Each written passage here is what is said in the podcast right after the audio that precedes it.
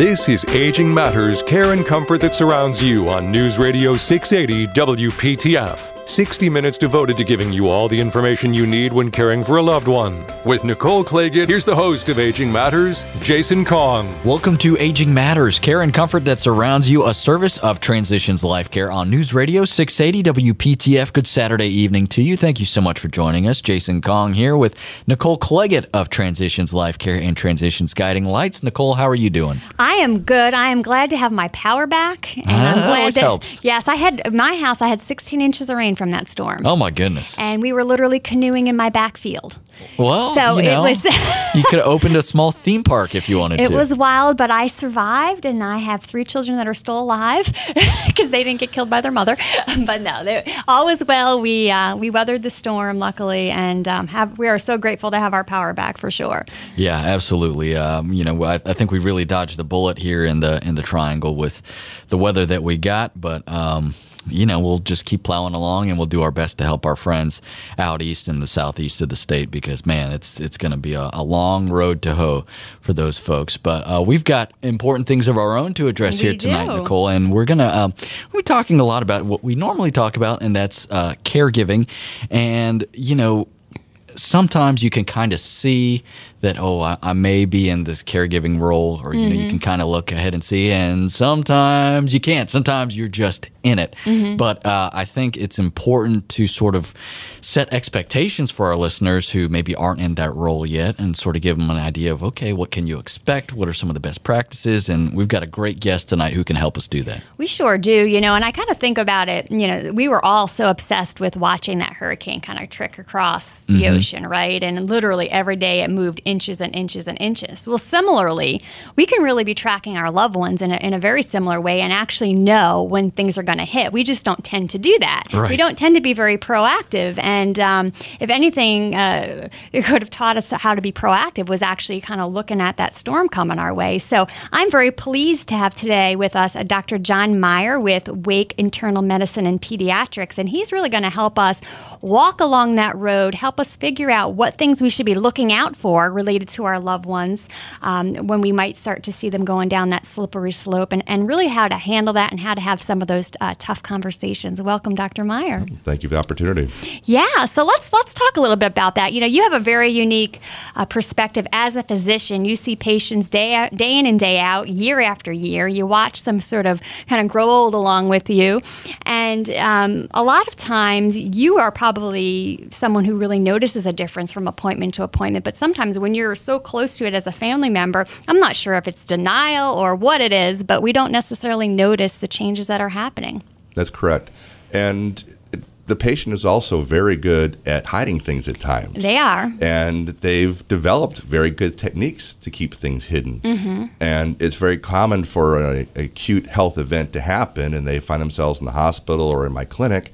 And it's like, what happened to mom? What happened to dad? What happened to my spouse? Everything was fine. Mm-hmm. But then you have to take the time to start digging and asking questions.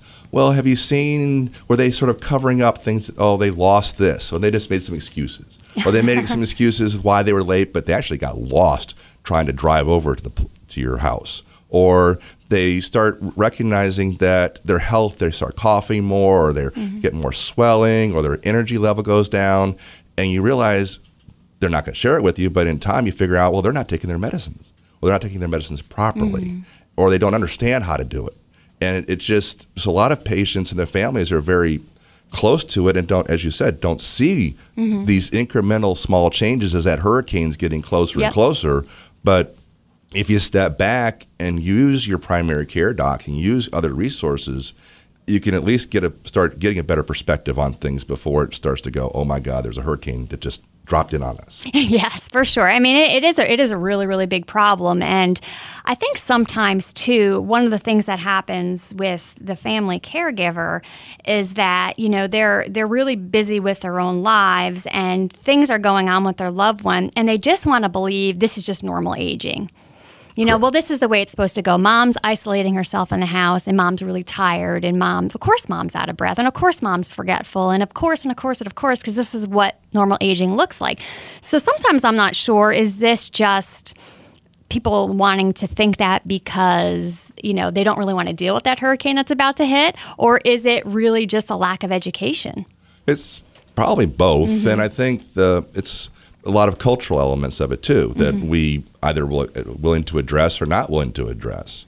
Um, we're dealing with a generation. I'm going to call them the 60 plus year olds who grew up. There's we don't talk about health and we don't talk about finances, and as a consequence, we find ourselves in situations where oh, we have to start talking about these things, and it's bef- and things that unfortunately have happened negatively a lot of medicine has become so complex Mm-hmm. that it's hard for the layperson to start stepping back and seeing what are the symptoms of COPD versus mm-hmm. heart failure versus um, a chronic disease or a cancer. It's just it smolders, and these things smolder and smolder, and the body can take incredible hits, as we call it in our in mm-hmm. our in our industry. But at some point, you hit that tip point where someone comes along and puts that straw on the camel's back, and the body just can't respond, and it's just this tumbling downhill process.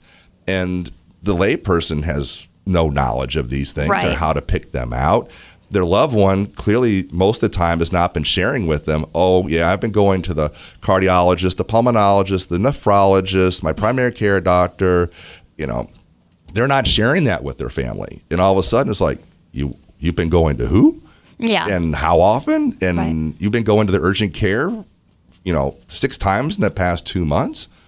It's so there's this awakening process of the family and the patient as things start to mount. And it's usually a triggering event Right. that Some really. crisis.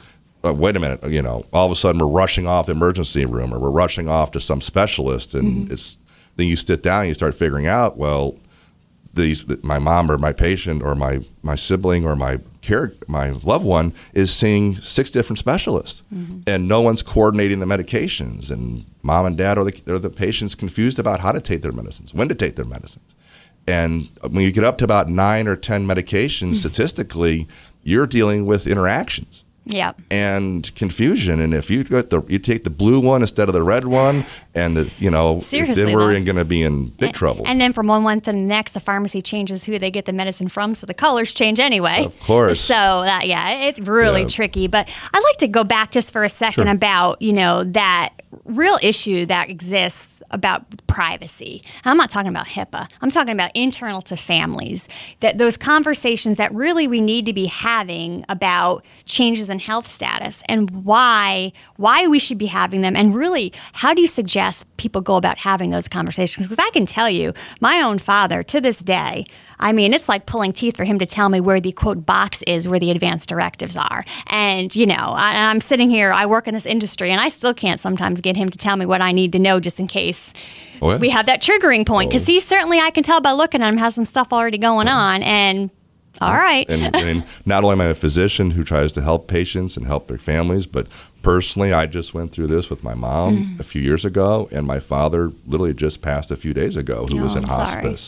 And it was like, where was it? We're literally, I'm a physician, Yeah. and I'm trying to work with my father on, okay, can you please tell me what's going on? Can you please tell me? Well, the doctor told me to take this medication.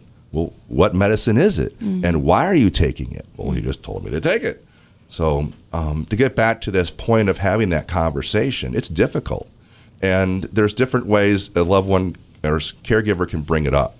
One is, do you find an opportunity, typically over a holiday, to bring it up, which is typically when people want to talk about their health issues. Um, but that's when we're together. Right. You know, there's, you know, I, I tell my patients, okay, well, Thanksgiving and Christmas is coming up, so please ask around about colonoscopies and other issues that may people, you know, prostates and stuff like that, just to get the information. Yeah, the stuffing right? tastes even better when you talk about that. It's just, just, you know, you know, it's it's Thanksgiving and Christmas. That's what people talk about for some reason. The other, other thing you can do is use a facilitator. And that facilitator could be their primary care physician. Mm-hmm. It could be a pastor. It could be a close friend who's gone through things. And you feel that you need to bring somebody in to be a third party and how that third party can then help with the, that this process. Yeah, and just getting the conversation started, I think, is is so key to getting the ball rolling and to opening those lines of communication and to help plan for uh, any sort of caregiving situation. Well, we've got more that we want to ask Dr. John Meyer. He's with Wake Internal Medicine and Pediatrics. Stick around. You're listening to Aging Matters, care and comfort that surrounds you, a service of Transitions Life Care on News Radio 680 WPTF.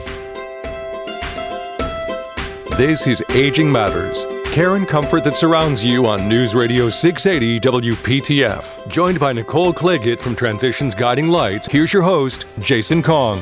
You're listening to Aging Matters, care and comfort that surrounds you, a service of Transitions Life Care on News Radio 680 WPTF. Want to remind you if you want to find more information about Transitions Life Care, you can go to transitionslifecare.com org. Jason Kong here with Nicole Claggett. Our special guest this evening is Dr. John Meyer. He's with Wake Internal Medicine and Pediatrics. And Nicole, I thought you made a, a brilliant analogy earlier in the Ooh, program. Brilliant. When, when, you were talking about how, uh, you know, everyone was preparing for the hurricane. Yeah. Uh, a big potential disaster, and it was a big disaster. Um, but what if we took the same approach to caregiving? And mm-hmm. I think, you know, the, the big key is actually planning and preparing. Well, the reality is it's coming. Yeah. I mean, there's going to be some health For incident that we all have. Yep. We're not going to get out of here alive. So something's going to happen, and somebody's going to have to deal with it when we're not able to for ourselves. And so I think the next thing we really need to touch on is really how do we plan for that? How do we make sure that our loved ones aren't swept up in um, the whole healthcare system and trying to figure out what to do when we can, during a time when we have our capacities, make some of those decisions when we're all in our right mind and not dealing with a crisis.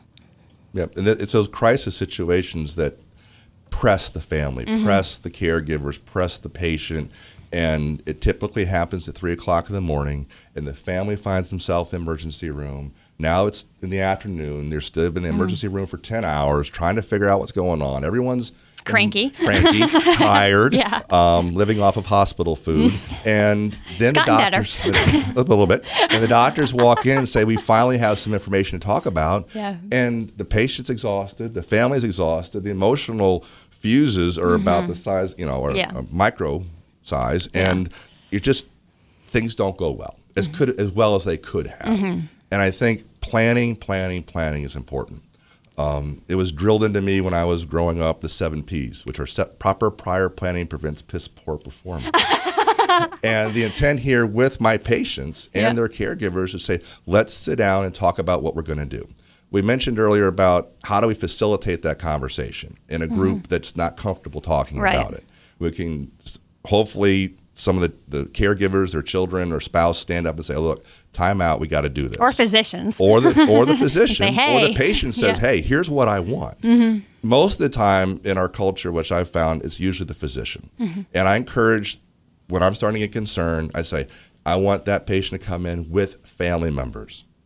And that's when I, I'll plan 45 minutes to an hour because mm-hmm. that's what it's going to take. Uh, yeah, it's not a 15 oh, minute this visit. is not a 15 minute yeah. visit. yeah. Don't even think about it. yeah. And we got to sit down and say, okay, let's figure out where we are, what we're going to do, mm-hmm. and what are the wishes. Right.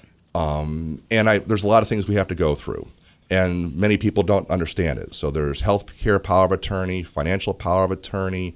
There's the living will. A lot of people have quote unquote living wills, but they're so generic and so bland that yeah, it doesn't help anybody. It doesn't help anybody, mm-hmm. especially when pa- when family members or spouses or caregivers have to make important decisions. Mm-hmm. So it's really, really important as soon as possible, everybody together. Mm-hmm. And if we had to get people on the phone, we'll get people on the cell phone and yep. have a conference call because I need to make sure everybody's on the same plane. Yep. And I want the patient ideally to say, here's what I want and here's what I don't want. Mm-hmm. So everybody clearly understands it and we document it. Mm-hmm. And there's different ways we can document it. One of them is a thing called a MOST, M-O-S-T form. It's mm-hmm. pink. Mm-hmm. And it has in there different levels of care. Do you want to be resuscitated or not? Mm-hmm. Do you want IV fluids? Do you want a, a, feeding tube? Do you want IV antibiotics or oral antibiotics? There's all these levels of care you can specify, but at least everybody knows what it is mm-hmm. and where it is. That's these, key. key. So one of the things for the caregiver is to literally you have to put together a three ring binder, mm-hmm. um, and you become and must be that the patient has to be an advocate for him or herself, but when mm-hmm. they can't be, the caregiver's got to stand up in our American healthcare system mm-hmm. and be that advocate. So if I can stop you for a second, so it's super important to pick the right loved one that can handle this because not everybody can. You have people in your family that are going to be when there's a crisis they fall apart. You have people in your family that are going to be when there's a crisis they're going to do what they want for you, not what you want for you, and you're going to have people in your family that can actually be that person. And it may not be a spouse, and it may not be a son or daughter. It may be a close friend. Right. And that and that is important mm-hmm. because it helps diffuse the stress. Mm-hmm. And our responsibility is to stand in the shoes of the patient. That's key. Not what I want, not what we want, not what the spouse, the children, or whomever want. We have a responsibility to stand in their shoes and do what they want. Right. Um, The other element of this is that you know is a DNR DNI form, Mm-hmm. which is a yellow form. It says it's you talk about it with the patient, the family. It can be rescinded at any point in time. This Mm-hmm. is not when you go and talk to your doctor and fi- sign these things. This is not you know the end of all ends. Right. It's not written This is just yeah. Here's some guiding principles. Mm-hmm. Doesn't mean we're not re- we're taking away care. is how I feel today. But this is just mm-hmm. where I want to go. Mm-hmm. And that DNR DNI form is do not resuscitate, which means don't do chest compressions essentially, and do not intubate. Basically means put a breathing tube down that patient. You put this on the refrigerator and you put this on the wall in the living room when it's closer to the end of life. Um, but you put that in your three ring binder. So everyone knows it's on the kitchen table. Right. So when EMS comes crashing in at three o'clock in the morning, there's the data, and everyone approaches it calm, cool, and collect. Um, other elements of it are outlining those things that you do and do not want as things progress. Um, and those could be the, the do you want to be at home? Do you want hospice? Do you want hospice at home? Do you want hospice at a facility? Um, when are we going to say enough is enough? Um, I call it the merry-go-round, which is the patient gets ill, you go to the emergency room. After 12, 14 hours in the emergency room, you get transferred to somewhere in the hospital. Once you're stable enough, they go, You're tired. You're not strong enough to go home. You go to a rehab facility, nursing home, you get strong enough, you go back home. And then it just keeps going. Right. Because you never go back as strong as you were. That's a you key constantly point. step down. That's a key point in Mm-hmm. the language of our business is the patient takes a hit. And you're going to go down a couple steps. Yep. You'll come up, but you're never going to be at the level you were before. No. And there's just this, con- this is this is part of life. Yep. It's this steady downward process. And at some point, it's like pushing on a rubber band. You're going to figure out that all these treatments, all the medicines really aren't doing anything anymore. And when are we going to be able to say enough is enough? Well, and that's a particularly hard thing. And it's really hard in areas like ours where we have such amazing teaching hospitals and all of these trials. And, mm-hmm. you know, I work with families all the time that, well, my mom's such a fighter and, you know, she doesn't want to give up. And, and so saying enough is enough. People make it, you know, well, this she's giving up and she's not that weak of a person and we don't want her to give up. So, how do you have that type of conversation? Because a lot of times families are really struggling with that piece because there's always just another chance to make something better, it seems. Well, the, the focus has to be the quality Mm-hmm. of the life. And how does that person want to be? Mm-hmm. And where do they want to be? So, six months of an extension of life where you're bedbound versus, you Three know, months of going out to the farm and hanging out and Right. doing stuff with your grandkids or your other loved ones. You that patient has to make that decision and or if it's dementia or something where the, the point where the patient's not capable of that standing in their shoes what would they want would they want to be able to wake up in the morning and sit on their deck and look at the ocean or look out at the fields or look at the mountains? Or they want to be in room C132 with bells and whistles and and just peop- sort of checking off the additional days. Days. There's, it, it really comes down to quality and pressing the, the, the caregivers to please, please, please look at quality of life. We have technology. Yeah. We have phenomenal technology to extend life. Mm-hmm. We can replace almost every single part we have, can't we? Right. We're getting close to it. Almost a brain. Almost, and probably in a couple generations Yeah. we'll be able to do that too. Or Yep. put some, you know, plugins for it, um, or some app. There'll probably be an app for it. app.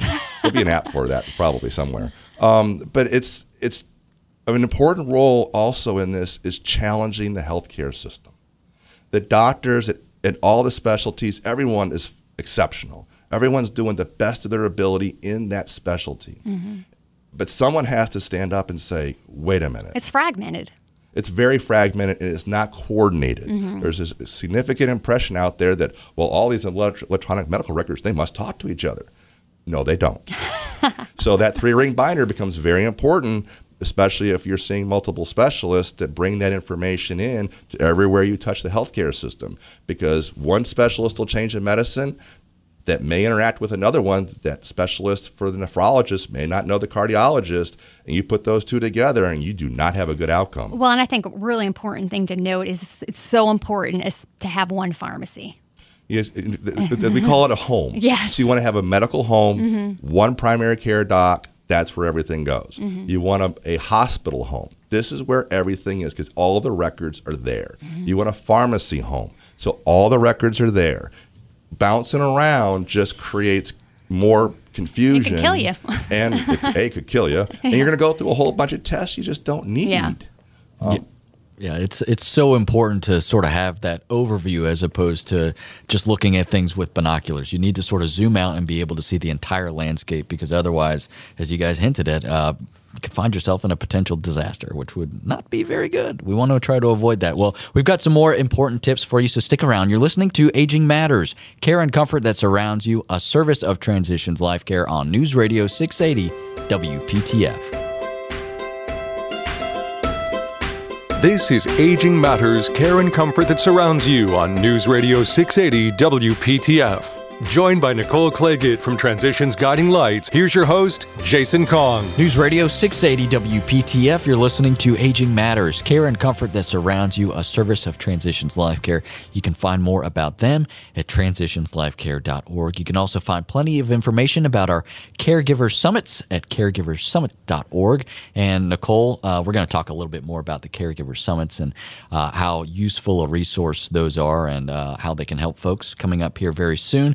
But, um, you know, let's right now, while we have the time, let's sort of see if we can put folks in the shoes of a caregiver and sort of set those expectations. Yeah, you know, um, I, you know, representing a community resource, I certainly work with caregivers all the time. But I can well imagine, uh, Dr. Meyer, that you have worked with hundreds, if not thousands, of family caregivers over the years, and I'm sure you're, you see a general pattern of sort of what a family might expect, really, regardless of the disease. There's there is sort of a general sort of experience that the caregiver has. That's correct. And the, each disease process has its own way it's going to play out um, and how healthy that individual is or isn't.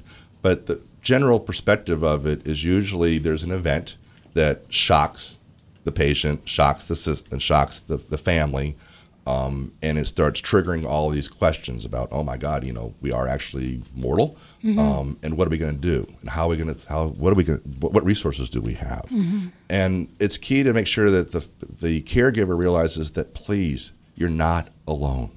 Reach out to family members, reach out to your primary care physician, reach out to the community resources, be it the church, be it transitions. Um, there's lots of resources you, you're going to need to tap into because it is a can be an overwhelming time. It can be all consuming. And the reality is, the caregivers often, while they're not alone, feel very isolated. They do, and they actually become isolated Because of the time. time. Yeah. The biggest message to everybody is understanding this is going to be a time sink. Mm-hmm. Your time, and it's going to consume more and more and more. And you're going, by the way, you're going to be trying to juggle a job, Mm-hmm. and you may have a spouse, and you may have children, or you may have other community responsibilities, and that's all going to get stressed. Yes. And I can, at different phases of the process of working with the patient and the caregiver, at times I'm actually caring for the caregiver more than I am for the patient. Yeah. Because I don't want or can we allow that caregiver to become a patient. and that's so common. It, it happens. Oh yeah, I mean very much so. And then, unfortunately, once someone does pass, that caregiver there's this big release, and they're so worn out that now they're they're just they can get sick and whatnot. They do. And the other thing is, is they have to learn how to reinvent themselves because being a caregiver becomes so much part of their identity. And then when you have this big hole of time, it's it's almost like it, you almost say it's not a letdown, but in some ways, you know, after you plan for a big event and you're going, going, going hard, and then it stops, you're just kind of like, well, what do I do now? It's massive, and and I've they become depressed. Yeah. They become uh, their anxiety goes up. Yeah. They don't sleep. mm-hmm. They don't eat. They don't exercise, and they're just the the, the, the three things that should stay inside. The four things that should stay inside the boat. But in our culture, the first things we throw over is we don't sleep, we don't make good food choices, we don't exercise, and we stop taking care of ourselves. Those are the last things you throw over the gun on the boat um, as you're going into the storm. But back to this idea of planning, it's understanding this is going to be a more and more of a time sink. So understanding who's going to step in to do these other things for you or with you in caring for this loved one. Number two is understanding this is going to be a financial drain. And how are we going to play it out? Medicare doesn't pay for this, mostly. and the way Medicaid works, as most people may or may not know, is that you basically have to be broke Yeah. before Medicaid kicks in. And the options are not great once it does, And from a community-based perspective. Then it's extremely limited. Yeah. So sitting down and understanding where all the assets are, Mm-hmm. where's all the money. Um, people have these long-term care insurance plans. Oh well, this is going to kick in and go. It's very important to read the fine print Mm-hmm. because there's a lots of nuances in these documents that Mm-hmm. you do not understand that they're impressions of, Mm-hmm. but they don't do anything what you think they're going to do. Mm-hmm. Vast majority of the time. So lining out the money and understanding where the Mm-hmm. money is, how much money there is, and what are options. Because you can stay at home, you can have loved ones come in, but they're going to be losing salary. You could hire a, a, nurse aide to come in, but you're looking at $24, $25 an hour. Mm-hmm. You could go to independent living, which you're now you're some of these places have buy-ins of 100, 200, A million. 300,000. The sky's the limit, Yeah, but yeah. there's minimum buy-ins of usually around hundred dollars. You could go to assisted living, and then you can go to all full care. Not only are there buy-ins, but there's monthly fees, and these monthly fees generally, from my experience, are four thousand to seven thousand dollars Yep. a month. Mm-hmm. You're gonna then that doesn't include your medicines. That doesn't include anything. That's basically a room and board, mm-hmm. and maybe one two meals per day. Mm-hmm. So it's gonna be. We have to sit down and understand the financial component to it. Another big component to it is the emotions. And there's going to be great days and there's going to be challenging days. And stepping back and understanding this is a roller coaster, that this is part of life. We need to be open about it. We need to be able to talk about it. We need to be able to show our emotions, not bottle them up, um, and basically look out, look out for each other. Um, and it's very trying. And I think, you know, based on my experience, Dr. Meyer, what I have seen, and I've been a family caregiver twice now, so, and I've done this twice, so I think I should be learning from my own lessons the next time, is that when people enter into this role, you know, you have your superhero cape on, I often say, and you are full of energy, and I've got this, and I'm going to handle this, and it's all great. And people around you, you know, in the beginning of these typical illnesses, a lot of people, well, what can I do? Can I bring a meal? Can I help mow the lawn? Can I do that? Oh, no, I got it, I got it, I got it, I got it, I got it. And then all of a sudden, bam, you hit a wall and then you slip off the wall. And when that happens, people aren't around anymore because you've told them no so much. So I think it's super important after what you heard from Dr. Meyer that, you know, in the beginning, when this first crisis hits, that you start allowing the support system to build around you, even if you don't necessarily need it. As he was mentioning, um, you know, we don't want to throw all those things outside the boat. Even if you don't feel like you need to keep doing some of those things right in the beginning, you do. And if you don't keep filling yourself up, you can't drink from an empty cup. And you will end up not weathering the storm well at all. Right. And you alluded to it is, and unfortunately, the, these caregivers become more and more isolated. Right. And depression, anxiety, sleep deprivation. And they get resentful because people aren't offering to help when they need it. And it's really a lot of times because you pushed them away. And, and because you have your superhero. Right. But it's part of our American culture. Yes, we can do it. this. I we got got, it. it. Super mom, super whatever.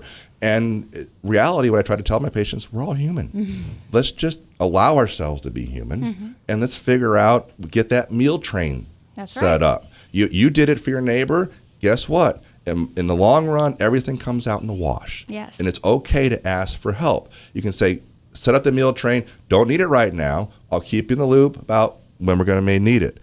people at there's retirees at the churches who like to maybe drive patients around and, and, and give Yeah. back that way. Or sit with a loved one And so you can go get your hair one. done or something. Right. I mean, There's college kids, Yeah. quite candidly, which is, you know, depending upon where you live, that are always looking for opportunities to give out and give, be part of the community and, and, and give back.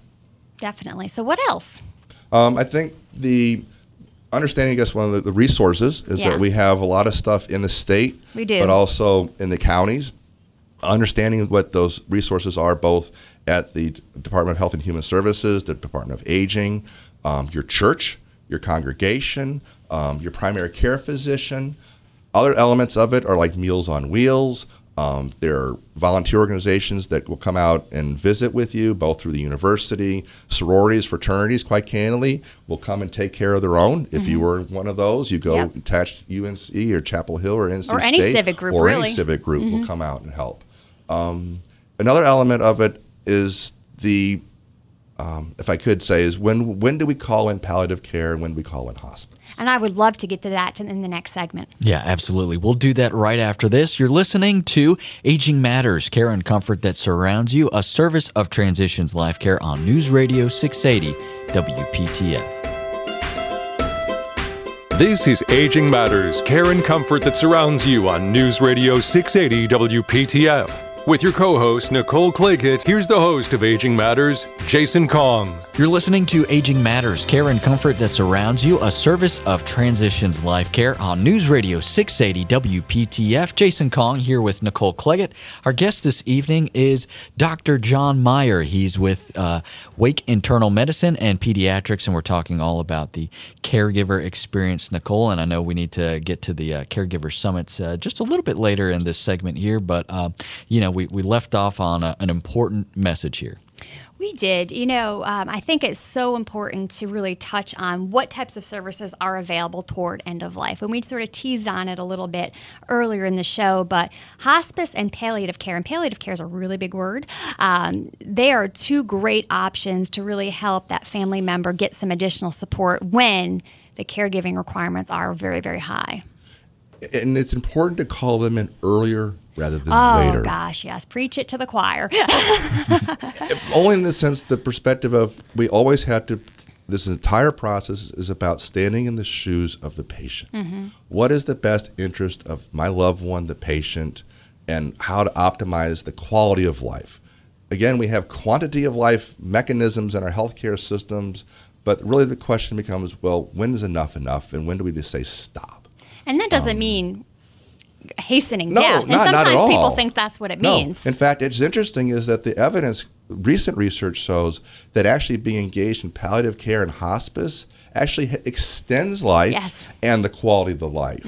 And that's new to people, new in our culture, because there's this presumption, well, we have all this technology, we can do all this stuff. When reality comes back to, if you actually get back to the human element, the arms around. the human element Yeah. has a better impact and, and stronger impact than all the technology does. And you know, working with caregivers who have um, experienced hospice, I can tell you that there is a lot of guilt after the person dies, not for putting them on hospice, for not putting them on hospice sooner. and getting palliative care involved.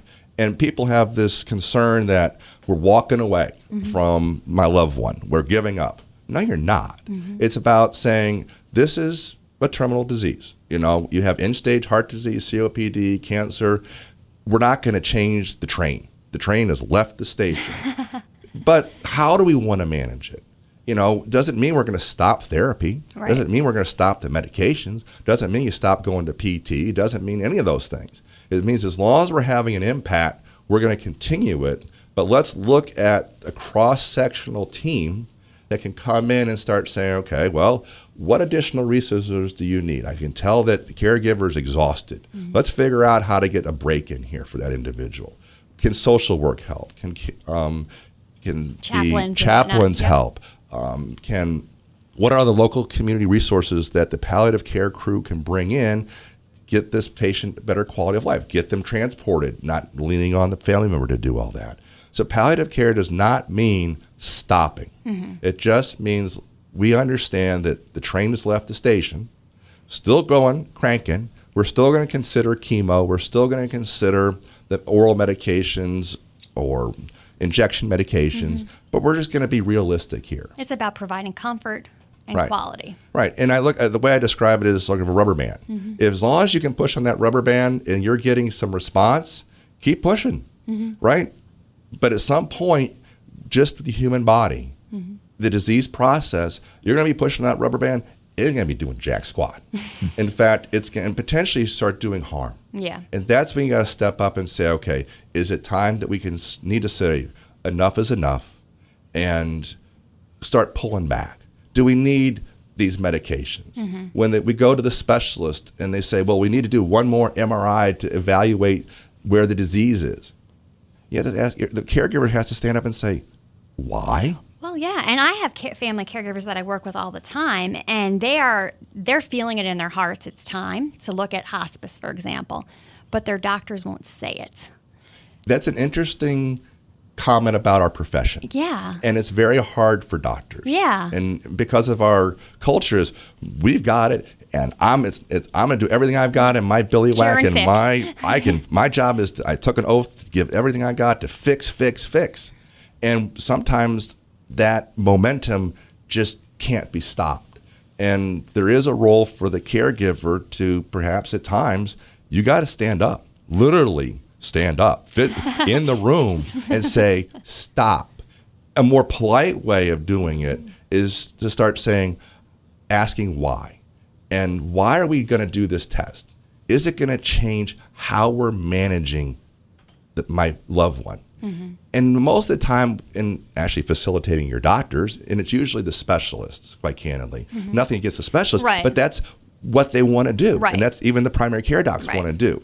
But at some point, we got to say, okay, y your role is to start asking why. Mm-hmm. And is it going to uh, change the direction of this train? And is it going to make a difference? Putting someone in MRI for three hours is not a pleasant experience. No. Or doing more tests or more putting more needles and things. It just the pushing the rubber ain't going to do anything. Right. So that's when hospice can come in. And so, when do we know? How do? What are some of the earlier signs that people should be looking at to, to say, "Geez, maybe we should be accessing this sooner than later"? there's an intuitive gut piece to mm-hmm. this that the family member and the patient can step back and say, just gut check. Right. Gut check. You know, I last round of chemo or the last round I was in the hospital for my heart failure. Took mom six weeks to recover. And it used to be like one week bang Right. up and out. Now it's six weeks Yeah. and she's still in the bed. Mm-hmm. And sh- dad just looks wiped out mm-hmm. and they're just tired.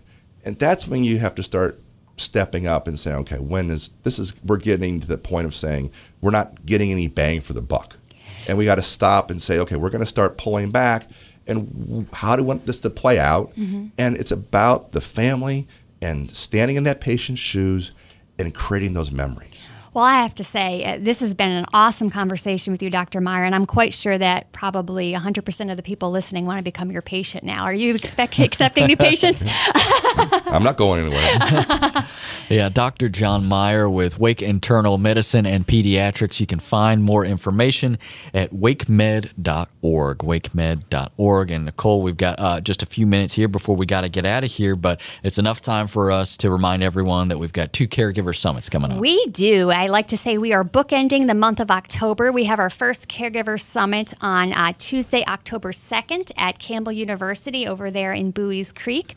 And we have our second one, uh, which is actually our largest Caregiver Summit in Raleigh at the McKimmon Conference Center on October 30th. And the whole idea behind these caregivers eh, Summits is really to help you prepare as a family caregiver, to get you connected to resources. You know, at Raleigh alone, we have over 90 exhibitors that are going to be present there to get you connected to educational opportunities. You know, we have four concurrent sessions going on, all about the topics that we talked about today the business of caregiving, planning in advance, even some special discussions about particular diseases. And then we also want you to walk away feeling like you are not alone and really connecting with other family caregivers and having some time for some really thoughtful conversations with other folks that are present there at the actual summits. And so I know that you've been present at some of those summits in the past, Jason. And, um, you know, while these are huge ordeals to put on for all of us from planning perspective, it is just worth its weight in gold. I walk out just truly feeling fueled for the next 12 months, just by, based off of the appreciation that the families show us. Yeah, I mean, even as just a, a visitor, you know, you, Yeah. you feed off that energy there, and you you hear about the things that Dr. Meyer was talking about and how important it is to be prepared and to know where the resources are and what's available. And there's there's no better place to do it than these summits. Well, and I have one person, you know, when, when people register, we just ask them out of curiosity, how many years have you been a family caregiver? And this year, somebody wrote 50 years. Oh, my goodness. And I thought, wow. And they said, you know, I actually started out caregiving when I was a child for my mother who had MS. And then I got married, and then my husband ended up having, you know, really significant heart issues. And then my father ended up having Alzheimer's disease. And so her entire life has been as a caregiver. And so she comes because it really helps her just fill back up and, you know, kind of give her some strength. And she actually makes it a family weekend. You know, she has family members that come from out of town, and it's her one weekend out of the year where she experiences some respite. And then she kind of culminates it by attending the summit. And she's been doing this since we've had the summits over the last 10 years. Yeah, it's it's a wonderful resource. Again, caregiversummit.org. That's the website to go to. We also have links at WPTF.com. Head over to the Aging Matters section. Uh, that's a great place to find more information and resources. You can also find this program tonight. You'll find that up there momentarily with Dr. John Meyer. And boy, if you have anyone who uh, is in a caregiving situation or who may be in one, you really want to send them this episode because Dr. Meyer just did a fantastic job. We are out of time. I want to thank Dr. Meyer and also Nicole Claggett for doing a wonderful job as always. I am Jason Kong, thanking you for listening to Aging Matters, care and comfort that surrounds you, a service of Transitions Life Care on News Radio 680 WPTF. Have a great night. You've been listening to Aging Matters, care and comfort that surrounds you on News Radio 680 WPTF. For more information, log on transitionslifecare.org.